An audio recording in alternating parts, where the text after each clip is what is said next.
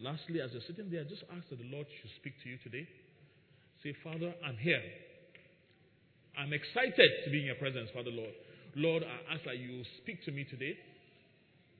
You speak to me today, Father Lord, that I will leave with a word, Father. For in Jesus' name we have prayed. Father Lord, I lift myself up to you. Let it not be me speaking. Let you be speaking, Father Lord. The words I will utter from this pulpit, Father Lord, Lord, we ask it shall go forth and it shall accomplish all that you are set to accomplish. For in Jesus' name we have prayed. In Jesus' name we have prayed. I know it's hot, but please stay with me. The A C is on, so I don't think uh, anyone should fall asleep or anyone should be sweating. I came this morning and I parked down there because I wanted to collect something for Brother Matthew. And by the time I got here, I was all drenched. But at least he packed me up by the grace of God. Hallelujah. I know we have some of our young people here. And how many people have done chemistry? Oh, just a few. Old people also who has done chemistry. Yes, yes, yes. And uh, some people are shaking. They're not sure where I'm coming from. So they're not too sure what, what to say. It's a beautiful subject, isn't it? Okay. So my first slide is about chemistry. Praise the Lord. And uh, do you know what this is? Ideal gas law. We're going to class today. Yeah? Praise the Lord.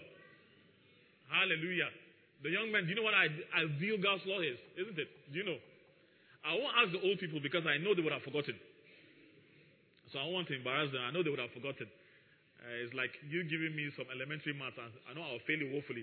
There are some days that my son gives me homework to do and I just, I try to sidetrack because I've forgotten some of those simple uh, uh, elements of mathematics. Can we go to the next slide? So I'll, at least I'll define it for you. Isn't it? In case you're lost. Next slide, brother. So, it's a physical law describing the relationship of all measurable properties of ideal gas, P pressure, V volume, number of moles, R the gas constant, and temperature. Okay? So, it's the derivation of Boyle's law, Charles, and Avogadro. Sorry if you read law or arts. Today is not your day. I'll come back to your day another time.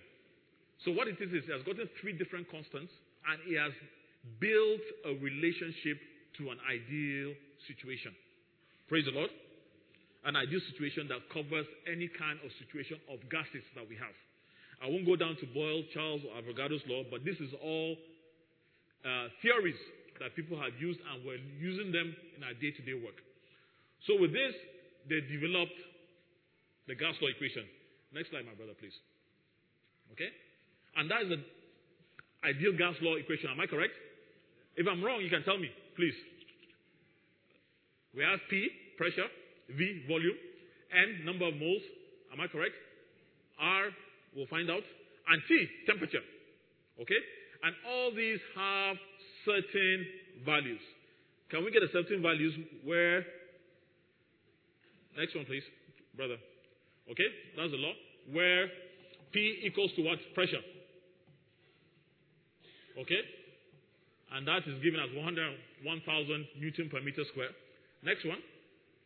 Volume is twenty-two point four liters. Okay. Number of moles equals to one mole. And T is absolute temperatures. Now, if you look at this, all these are standard or absolutes. So someone has done some experiments and gotten constants for each of those values that are permanent. Am I correct? Now, is there any sharp person? Can anybody calculate R for me? Who? Who can have the answer, please? Calculate R for me. Who? No, someone should be confident. Going. I heard someone say something. What is R? Come on, guys. Some of you are going to university. Some of you are read chemistry. Okay, my prize is going to go. Hallelujah. Okay, let's let's calculate R together. Okay? Next slide, brother. So finding R, what do you do? You make R the subject of formula. Yes? Okay? So make R the subject of formula, please. Next one. So R equals to B V over N T. Okay? Alright, next. So when the smoke clears, that's after you have done your calculation. R equals to eight point three one joules mole per K. Now, someone mentioned it here, but he wasn't sure. Was it uh, Pastor Steve? But uh, I'll give him half mark for that. Because I said calculate. He crammed the answer and gave me the answer because he knows it. Hallelujah. Now, what is R? Next slide, please. What is R? R is what? Okay? What do you call R? Go ahead, please. I think I mentioned it earlier. The earlier slide, we must have forgotten it. R is the universal gas constant. And understand that word, what? Constant. So whatever you're calculating, once they give you R in an equation with gas, that is the value you use. Isn't it? The same way we had absolute temperature, that is a constant. You have pressure at one atmosphere, that was a constant. These are all man-made. Now the thing about these things is, as they're constant, it, it evolves. Someone can change it, and those things will change. Okay? Now that's bringing me to the topic of my message. Okay? I'm talking of a constant that we have. The immutable God. Okay? The immutable God. Okay? The constant God. The unchanging God. Hallelujah. Praise the Lord. What we have. That's a description of our God. Man has given his constants. We have our own constants. Praise the Lord. And our text is taken from Hebrews thirteen eight. Hebrews thirteen eight. A simple verse, but yet a very powerful verse. Very, very powerful. If you're able to tap into that verse, you will understand what I'm saying. Jesus Christ, the same, yesterday, today, and forever. Please, can we say that, please? One, two, three, go. Jesus Christ, the same, yesterday, today, and forever. Hallelujah. That verse has a power. It's simple. Jesus Christ, the same, the constant, yesterday, today, and forever. Hallelujah. Praise the Lord. Now, what we have now in the world is that things are changing. Am I correct? The world we are living, things are changing. And they're changing on so many different spheres that we have in life. Sometimes it's very quick for us to even catch up. The older you go, the more difficult it is for you to catch up. I can remember someone will show you these uh, cassette players that we had. You know, can you remember the cassette players? Give it to your children and they don't understand. They'll give a cassette player and a pencil. You know the relationship. You put it inside and you, you rewind it. Isn't it? Things are changing. Even physically, things are changing. Your body is not as strong as it was from one point to the other. Am I correct? As you're getting older, you're not that elastic anymore. I traveled and I came back. By the time I was going up the stairs, something like snapped in my heel. And the pain was, was excruciating. You know? And I said, what's happening? But I'm not that flexible like before. I was talking to somebody now. We have allergies. Everywhere around now, people have dairy allergies and everything. That was not the way it was in those days. Things are changing.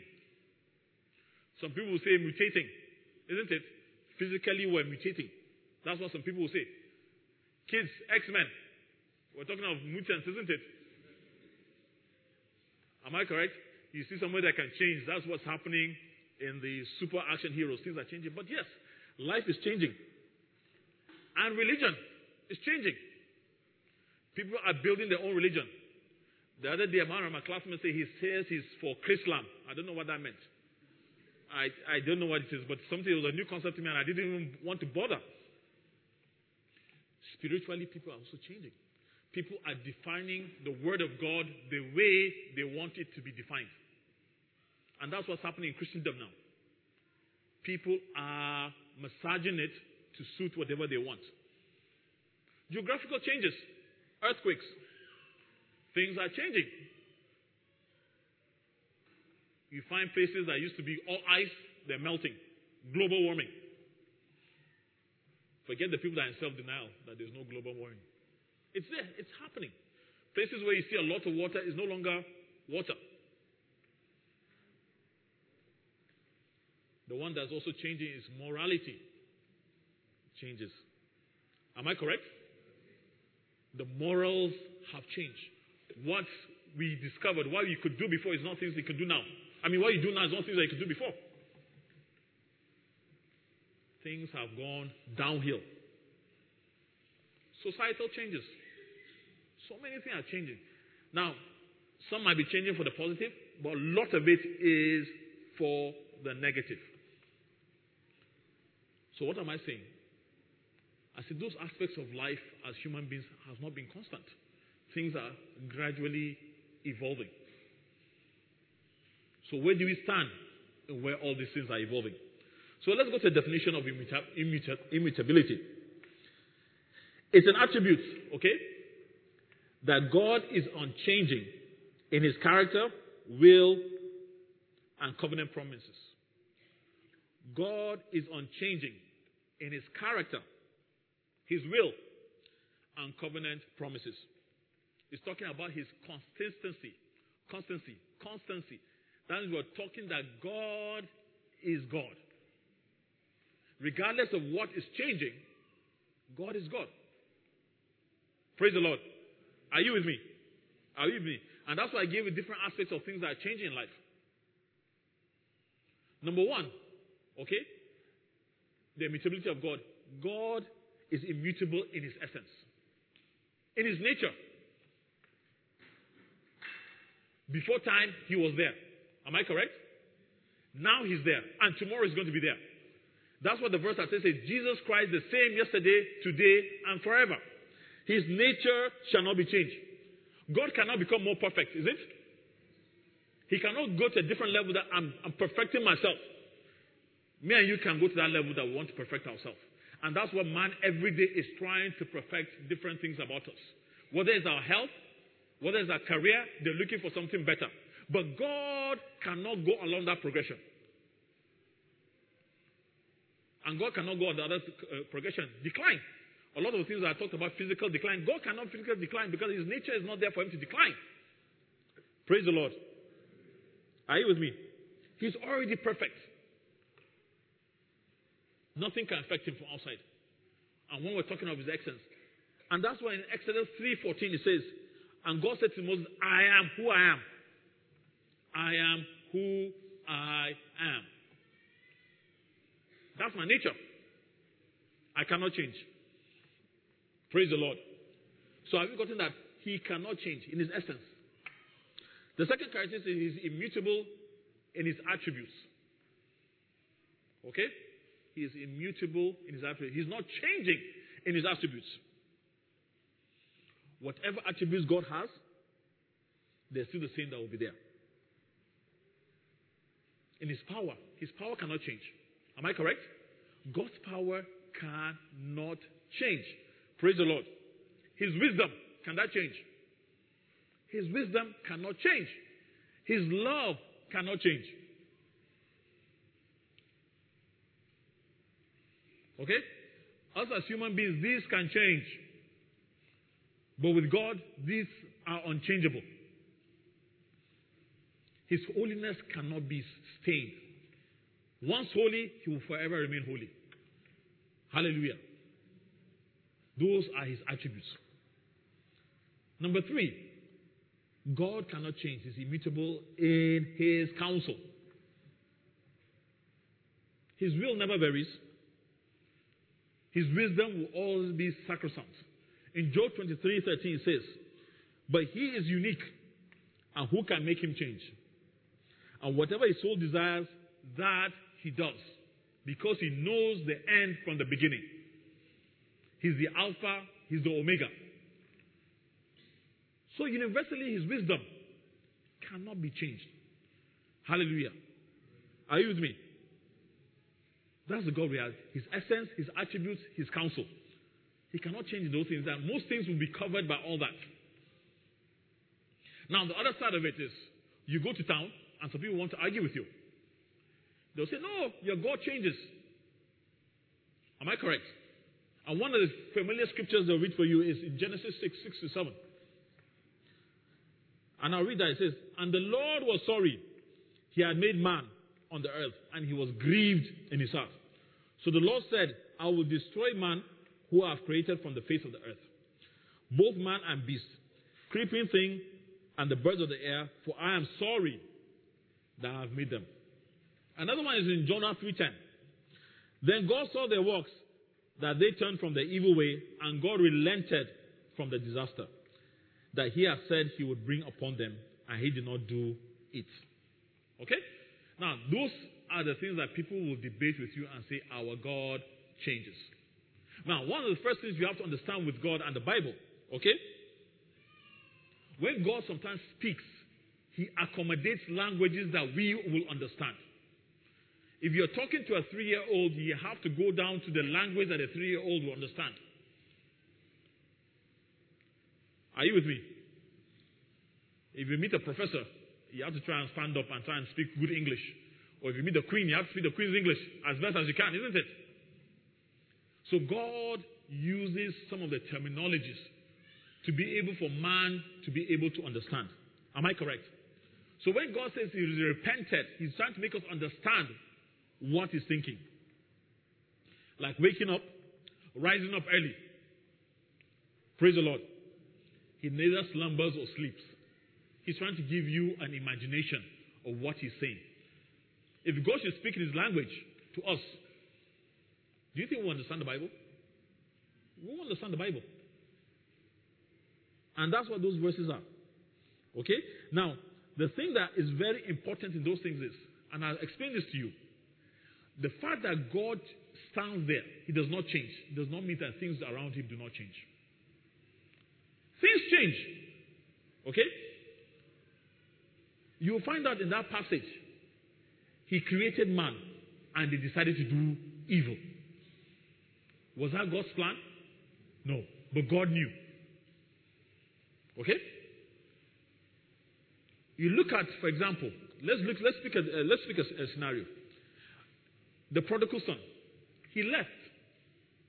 And his son went away. The father's relationship changed with the, with the son. I want my money, I'm going. He collected his money.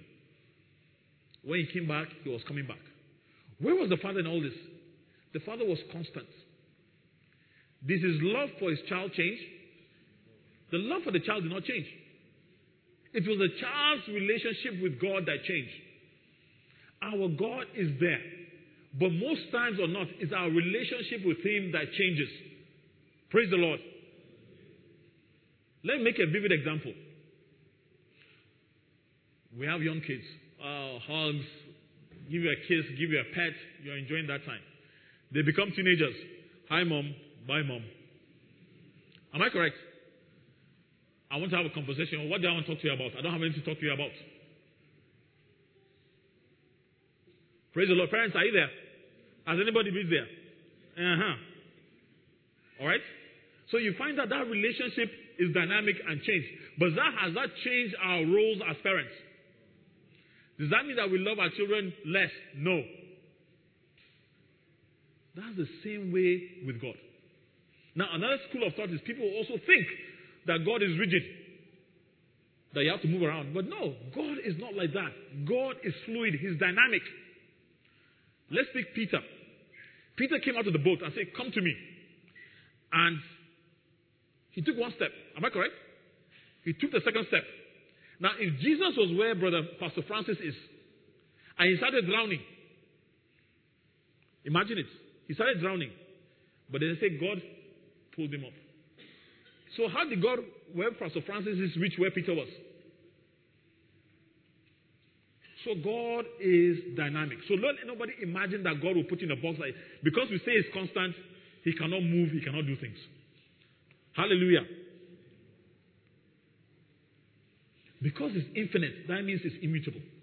I don't want to have a God that I can comprehend, I can put in a box. Do you? Do you? You can't. If I can put my God in a box, then he's not a God for me. Some people will carve wooden artifacts and say, "This is my God." And then when it's time to move him, they'll move him and carry my God somewhere else. That for me is, uh, is, is not a God. Because I've boxed him into a, into a shape, into what I want. He's not inert. He's active. He's moving. The God that will walk here, he'll walk in India, he'll walk in Nigeria, he'll walk in Kenya, he'll walk everywhere around the world. That's because he's God. Praise the Lord. Now, because of that, his nature, there are certain requirements that he requires from us. As believers, we're Christians, we're believers, we're followers of Christ. Okay? So, number one, repentance and salvation. Because we're following someone that is constant in our lives, he requires repentance and salvation. In Hebrews twelve, nine, twenty-seven, brother, if you can go on. nine. And it is appointed for man to die once, but after this, the judgment. You die once. After this is judgment. And as God is constant, as God does not change, that will happen to each one of us unless he comes before them. And even when he comes before them, there's judgment. That does not change. From the Old Testament to now and forever, it won't change. That path is going to be there. You have to repent of your sins. You have to get salvation, and there will be judgment. Praise the Lord. Very, very important. But in the New Testament, anybody that does not give his life to Christ, he will be judged on that last day. Even if you have given your life to Christ, your actions and your deeds will be judged. That will not change. So we, we cannot cherry pick and say, okay, my God is, is good, he does not change, and then you forget this aspect about being a Christian. Praise the Lord. Number two, he requires the same level of holiness. First Peter one, five, fifteen to sixteen. But as he who called you is holy, you also be holy in your conduct, because it is written, be holy, for I am holy. Be holy, for I am holy. That's the part that we have lost it in the world. People are not holding on to that holiness. Now, people are beginning to condone sin in different format, in different formats. I can remember when I was growing up, they would say you didn't steal, that you fapped something. Did anybody hear that slang? Maybe someone from Nigeria. They say you fapped somebody. They're, they're coining the stealing to fap, to be more modern. What isn't it? But it's stealing. Now, you find somebody who say, instead of saying I'm sorry, what is the official word now? I regret. Am I correct? Nobody talks about adultery. Nobody talks about fornication. Because what we have is political correctness. Am I correct? But holiness is very important. Young kids, your standard is higher than that of the world. As Christians, your standard is higher than that of the world. And the same level of holiness God exhibits, you have to apply it. You're going to university, you're going to high school. I don't care what's happening around you. That same standard you have to maintain. As workers, as parents, the same amount of standard that we have to obtain. Because our God is unchangeable. He won't say, because the world said this about political correctness. No. He created man and woman. That is the standard that God has given. That cannot change. No matter what somebody has gone to a doctor's or gone to go and change. No. That is this. That is what I believe in. And we have to stand on that side of truth. We can't massage the truth to suit anybody. We can't be politically correct when the word of God says something else. Praise the Lord. Are you with me? Because that's the way the world is going to now. If it means that we're being persecuted, so let it be. But God has called us to be holy as he's holy. Because he's immutable. In his essence, that is what he is. He does not change. And if he does not change, he expects us also to ascribe that. Some people can say it's a lot of pressure. Yes, it can be a lot of pressure. You might be in an office, everybody drinks. I stand, I don't drink. I cannot pollute my body. The worst they can do is say, leave the office or leave the company. So be it. There was a doctor that was asked to address somebody with the wrong gender. It was just in the news. He's a Christian doctor. He said, no, the word of God says he made male and female. I can't see this person and call him something else. He lost his job, but he stood by what the principles in the word of God is. We belong to a different generation, children. We belong to a different generation from you. The world will come and try to push you down a wrong route from the Word of God. Whatever you're told, test it with the Word of God and stand by it. And the Lord will help you in Jesus' name. Amen. The Lord will help you in Jesus' name. Amen. Number three, He requires us to evangelize. Matthew twenty-eight, nine to twenty. Go therefore and make disciples of all nations, baptizing them in the name of the Father, the Son, and the Holy Spirit, teaching them to observe all things that I have commanded you, and lo, I am with you to the end of age. Amen. Praise the Lord. Our year of revival. This is our year. I don't know how many people you have brought into the fold. But this is what God is saying. God does not change. He gave that word when He was leaving. And that, excuse me, and that is the word we're supposed to carry forth. Evangelism, we're required to do it. I think I was talking with Pastor Leslie the, the other day, and I was saying that I met somebody in my office, Hindu, and he was saying, oh, why can't religions be and let be? As a Hindu, I can go and worship whatever God I have, I'll come back. Why must a Christian come and try to convince me? I said, well, that's the essence of Christianity. That is our own commandment. We have to go. We have to evangelize. It's part of the religion. If your religion tells you to just stay by yourself and do whatever you want to do. No, no. My religion tells me I have to bring people to the fold. Because that's a commandment. Because God has not changed. He has not changed in the time of the disciples. He has not changed during our time. That's why we have to take mission seriously. We have to even take personal evangelism seriously. Praise the Lord. These points are just three, but I think they're very important in our time.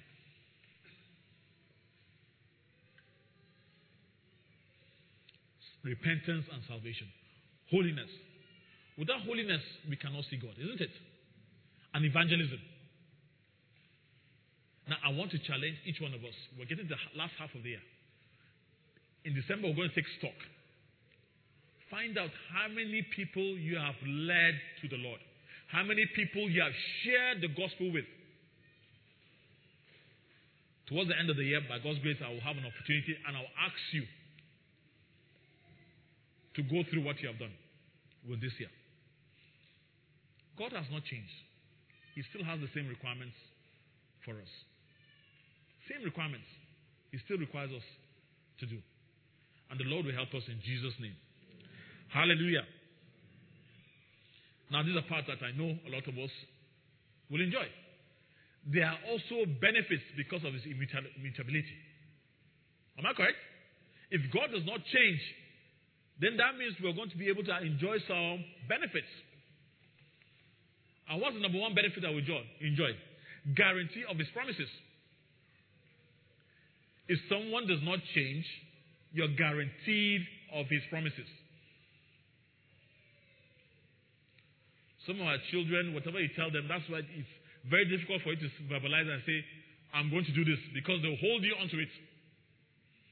And if you want to be seen as a serious father, you have to be able to come forth. Praise the Lord. In Numbers twenty-three nineteen, it says, God is not a man that He should lie, nor a son of man that He should repent. Has He said it and He will not do it? Or has He spoken and He will not make it good? Now, the thing about the promises of God is not about you. It's not what I want to give Brother Vipin. No, it's not. Or what he's expecting it from me. No. It's about Him and His nature.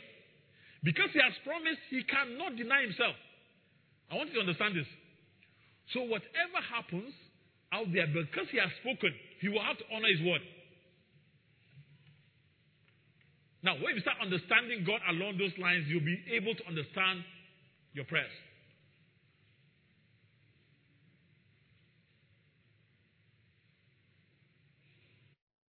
Father Abraham was there. He made a promise to Father Abraham. Isn't it?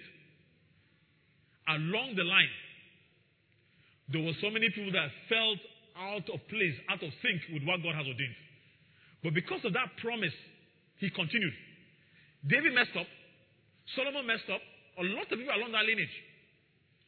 I spoke about Hezekiah that time. That somebody will say, somebody, some people will tell you that God added to Hezekiah's life of fifteen years.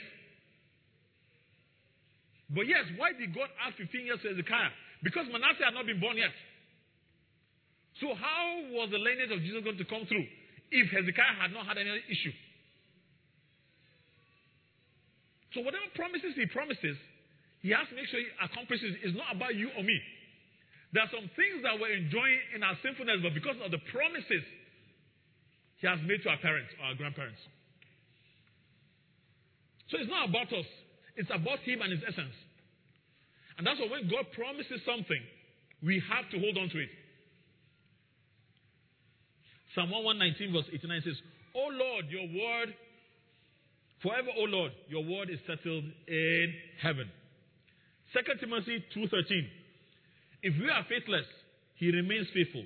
He cannot deny himself. Hebrews sixteen, six, seventeen to eighteen. I'm reading these verses for you to find out a backup of what I'm saying.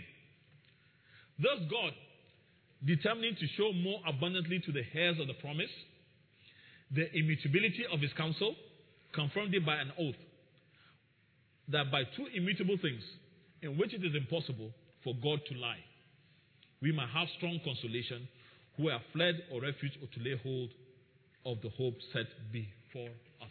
Praise the Lord. When you pray and God has spoken to you, you say, God, this is what you have said. This is what you have promised. You cannot deny yourself. And you will see God coming forth. That's why you have to understand the scripture, and God reveals himself to you in that way you want him to understand. What does it say concerning your situation? That's why who has been to experiencing God? Praise the Lord. Experiencing God. Discipleship, isn't it? One of the things is we have to identify where God is in a situation and where he's working. So you have to understand where God is in your situation and what has he said concerning that situation. The better part of it is we don't, we don't seek. We don't look into that. James one seventeen says, every good gift and every perfect gift is from above and comes down from Father of lights. With him there is no variation or shadow of turning. Isaiah fifty-four ten. For the mountains shall depart, and the hills shall be removed. But my kindness shall not depart from you, nor shall my covenant of peace be removed, says the Lord who has mercy on you. Now, you go through the Bibles. There are promises God has made. So many. This is just a few that I've just read for you. So many promises he has made. Now, if God is immutable, then why do we believe that those promises cannot come true in our own lives?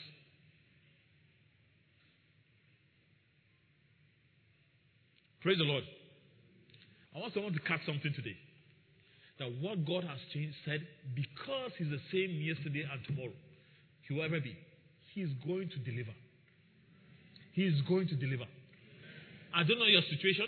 I don't know your problem. But God will deliver. Unless he has not spoken. But once he has spoken, he will deliver. Two, because of his immutability, we have guarantee of his love. We have guarantee of his love. Jeremiah thirty-one three. The Lord has appeared of old to me, saying, yes, I have loved you with an everlasting love. Therefore, with loving kindness, I have drawn you. Everlasting love, with loving kindness, I've drawn you. Why is that sometimes you don't feel your husband loves you? Praise the Lord. But you can't say that of your Heavenly Father. Praise the Lord. Isn't it? If God loves me once, he will forever love me. Okay? Now, why am I saying that? Has God loved you once? When did he love you once? Hmm? He shed the blood of his son on the cross for me. So if someone can do that and love me even only that one instance, that one instance, Don't you think he can love me forever? Okay? If he can love me once, he can love me forever. In Romans eight, thirty-eight, thirty-nine, and that's where Paul understood this. Paul understood this, and that's where he gets it. For I am persuaded, neither death, nor life, nor angels, nor principalities, nor powers, nor things present, nor things to come, nor height, nor depth, or any other thing created, shall be able to separate us from the love of God, which is in Christ Jesus our Lord.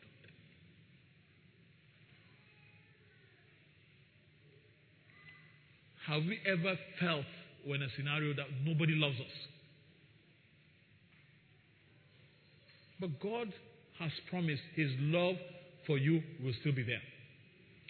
Young adults, you're growing up.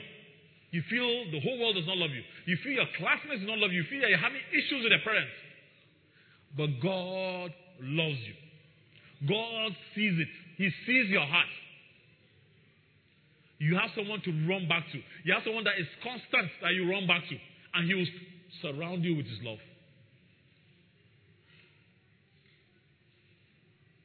A lot of suicidal rates that we have today is because people don't feel loved. They feel out of place.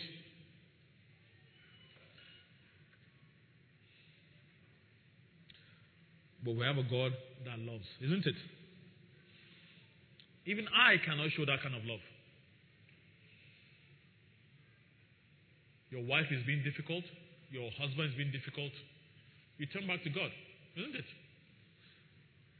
Number three, guarantee of mercy. Because God does not change, because he's immutable, we're guaranteed of his mercy, isn't it? First Chronicles sixteen thirty-four. O God, give thanks to the Lord, for he is good. His mercies endures forever. Romans nine fourteen to sixteen. What shall we say then? Is there unrighteousness with God? Certainly not. For he says to Moses, I will have mercy on whoever I will have mercy, and I will have compassion on whoever I will have compassion. So then, it is not for him who wills, nor of him who runs, but of God who shows mercy. Luke one fifty says, and his mercy on those who fear him from generation to generation. Those who fear him from generation to generation. Have we gotten things wrong in our lives? Praise the Lord. Praise the Lord. Have we ever gotten things wrong in our life? We have gotten things wrong in our lives. As I stand now before you, there are some things I've gotten wrong in my life that are enough to torpedo me to a difficult scenario. But because of the mercy of God, I'm standing here today. Because of the mercy of God, I'm here today. There are some people that have gotten wrong that have never been able to recover. But because God does not change, he's a merciful God, he says, I will have mercy on whom I decide to have mercy with. So what, that stop, what does that stop me from not having mercy? I must have my own dose of mercy. I can hold God to that word. Because he does not change. He has been merciful to people in the past. Merciful to David. Merciful to so many people along the way. Merciful to Peter. Merciful to Paul. Does Paul deserve to be a great apostle? If not because of the mercy of God.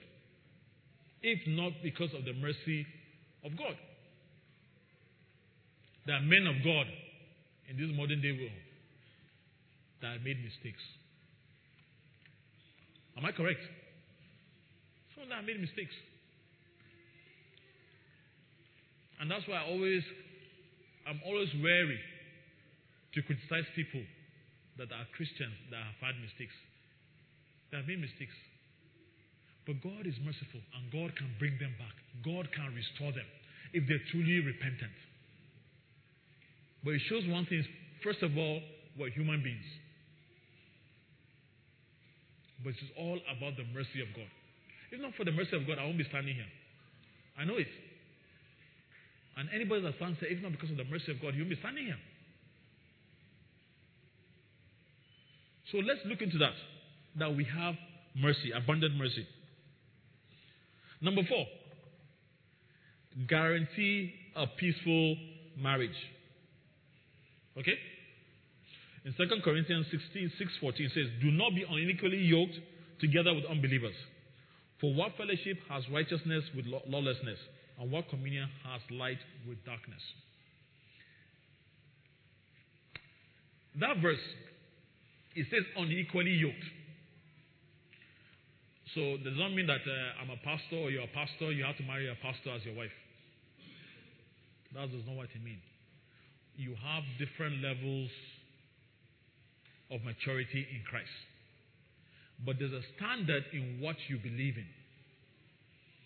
And most times in marriages, the reason why the marriages last, in a lot of the cases, is because they have a constant. Okay? And most times it's because that constant is in Jesus Christ. The wife will look at that constant, the husband will look at that constant, and they will align to it. Are you with me? It does not mean that you're not going to have issues. You're not going to have problems. But because you have a constant in God, you have a God that has not changed, that this is His word says, it's left for you to move and to shift and to align to that constant. And then your marriage will be peaceful. But most times, often or not, is we don't have the same constant. So imagine somebody is unequally yoked with somebody, somebody that's out in the world. Oh, I'm going to marry him and I'm going to transform him. His standard is different from yours. Whatever you believe in is different. Now go out to the other side of it. People that don't even believe in the Bible. They believe in the worldly standard. They were aligned. You will see the marriage going on because they believe in the same thing. Even though it's the wrong constant. But those of us that are in the body of Christ that we have the same constant, what does the Bible say about your marriage? What does the Bible say about you living together? God has not changed. And that's why any young adult that wants to get married, do you believe in the same thing that your wife and husband believe in?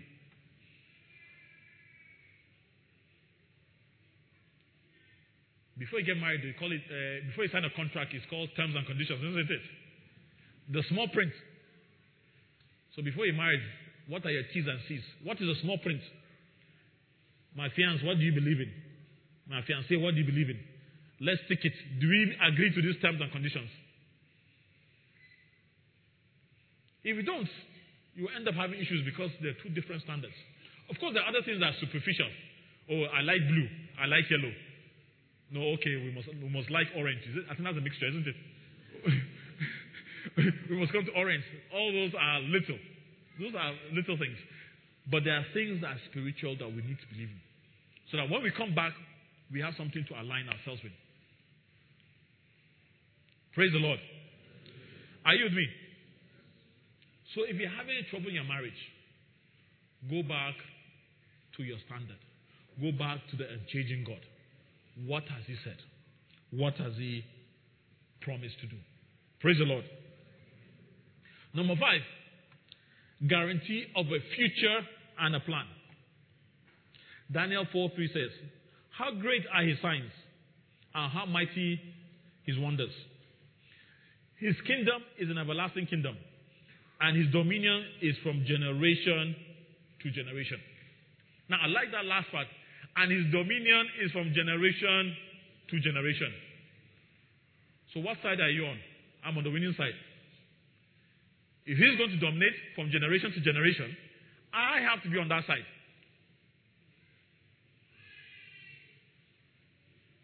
That means He's sure of that future plan. And that's the side I want to. And that's the part I want to tell you. That with a constant God, a God that not changes, you can have a guarantee of a future and a plan. Now, I don't have a lot of teenagers and young, young children. Now, my question to you, what is it that you see in your parents that you like? Think. One minute. I'm giving one minute. Okay? What do you think you see in your parents that you like? Have you thought about it? Now, what I'm saying now is, the second thing is, I want you to take notice. What God has given your parents, He's faithful to give it to you. Because He has dominion from one generation to the next generation. You decide, God will give it to you. Because it's safer along that line. Now, there's a certain challenge I have with parents, and I'll, I'll, I'll challenge parents. If I'm going to ask our kids today, what spiritual battles have your parents gone through? Are they able to relive it? Do you understand what I'm saying? You must have gone through other spiritual up and downs. You must have had failings and victories. Do your children know these victories and failings?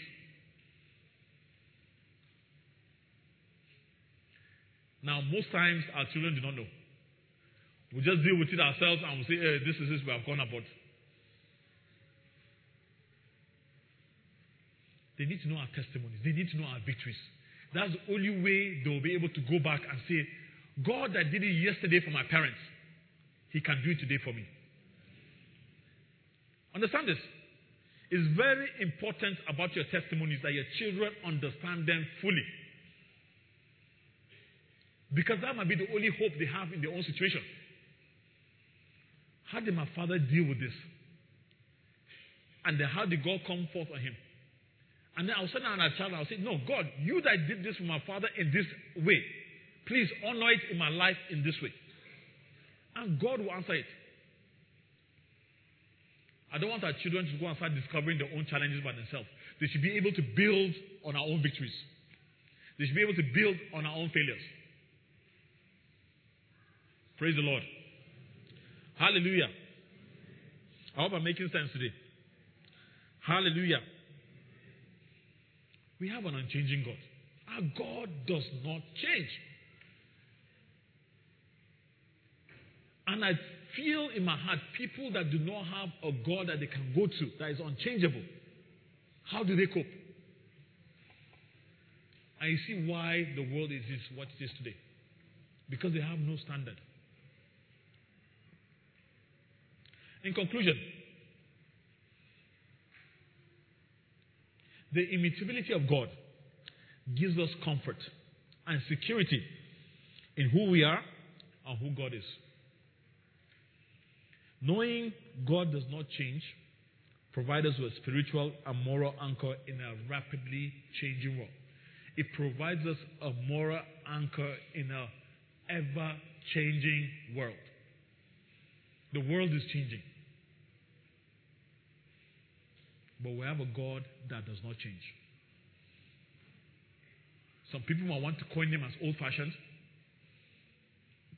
Things of old. But God has not changed. He has not changed. The delivery of the word can come, but if the truth has not changed. A false preacher might come, the truth has not changed. The world might say, this is what you want to look at. The truth has not changed because God has not changed. That's the security that we have. When we are pulled in all directions, this is the way the world is going. This is the way it's going.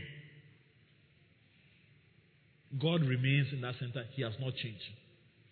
And I want all, each one of us to be able to say, our God does not change.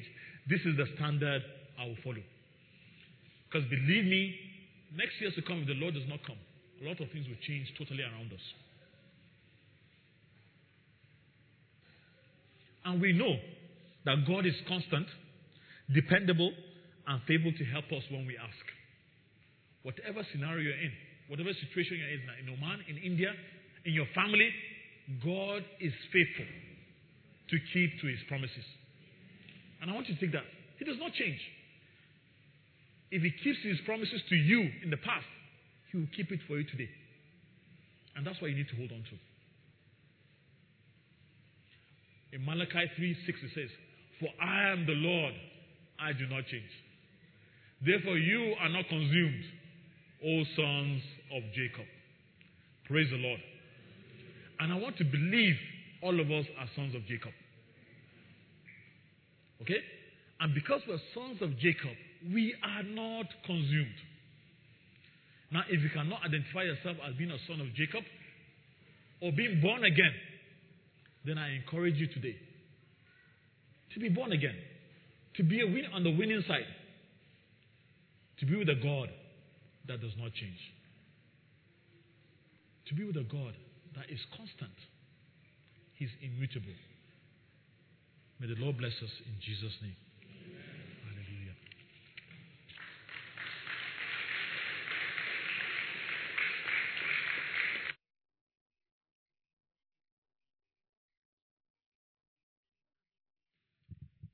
Shall we rise as we bring the service to a close?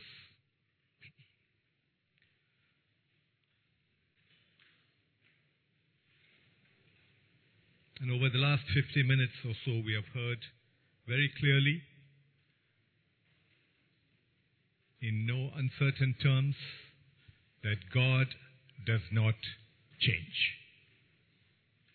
We have an immutable God. But is there something that you and I have to do? Is there something that you and I need to think about before we meet this immutable God? Romans chapter twelve, verse two. And do not be conformed to this world, but be transformed by the renewing of your mind, that you may prove what is that good and acceptable and perfect will of God.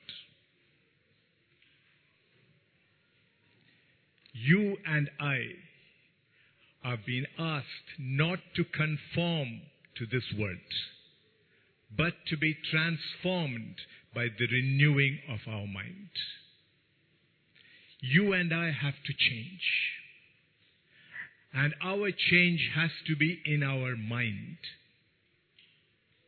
We have to start thinking. So do that right now. Start thinking. Where do you have to change? You don't, don't expect God to change. Do not try to change God. Try to change yourself. Do not try to fit God into your plans. Try to fit yourself into God's plans.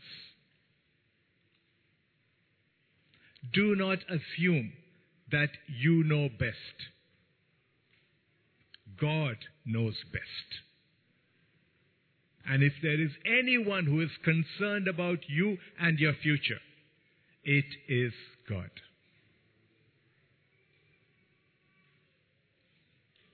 We have an immutable God. But we are a malleable people. Question is, who are you allowing to mold you? Is it the world which is molding you? Or are, or are, you, are you allowing God, that unchangeable God, to mold you, to make you into an image of who He created you to be? You and I were created in God's own image. That's what the Bible tells us. Talk to God right now. God's love for you is always there. That's what we heard. God's promises do not fail ever. God's mercies are new every morning. But if you have to make a change in your life, look at your own life. Let me look at my own life. Just talk to God. God's hands are stretched out. He says, young man, young woman, old man, old woman, I am here for you. Are you prepared to take this step? The prodigal son had to take one step back to his father. And his father ran the rest of the way. Take a step back to God, God will run to you. Church, just talk to God right now. Ask Him to change you, to make you into the person God has meant you to be. Don't model yourself on the world. The world is here today and it's gone tomorrow. God is here forever. And you have a place in God's kingdom. Father, we thank you, Lord, Father, for your word. We thank you, Lord, that you are a living God. We thank you, Lord, that you are an unchanging God. We thank you, Lord, that your promises will never fail. We thank you, Lord, that your love for us is constant and ever present. We thank you, Lord, that your mercies are new every morning to us. We thank you, Lord, that you are not an unseeing God. You're, a, you're not a God who does not hear. And Father God, right now, as your body of believers right here, Lord, we surrender ourselves to you, Lord. Father God, where correction needs to be there in my life, I ask that you give me that wisdom, Lord, Father, that will to be able to change, Lord, because without your help, I can't do it.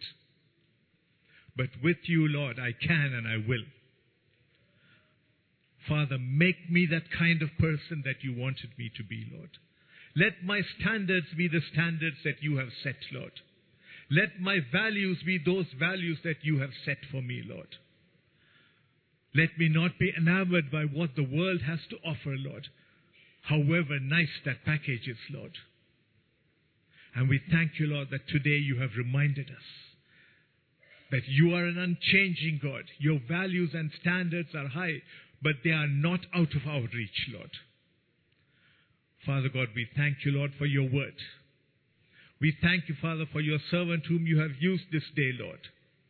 And we pray, Lord, that you will pour more of your anointing on your child, Lord. That he will bring us more of your truth, Lord, in days to come. We ask that you bless him and his family, Lord, Father, and make them a blessing to this place, Lord. Father, we thank you for every one of us gathered here, Lord. Continue to work in us, Lord, Father. Make us and mold us into those people you want us to be, Lord. We surrender ourselves into your hands, Lord. Be with us this day and in the week to come, Lord, Father. And I pray, Lord, that you will continue to speak to us in that still small voice of yours, Lord. And that we will hear and we will listen and we will respond. Thank you, Father God. In Jesus' name we pray. Amen. Let's share the grace. May the grace of our Lord Jesus Christ, the love of God, and the fellowship of the Holy Spirit be with us now and forevermore. Amen. Surely, and mercy shall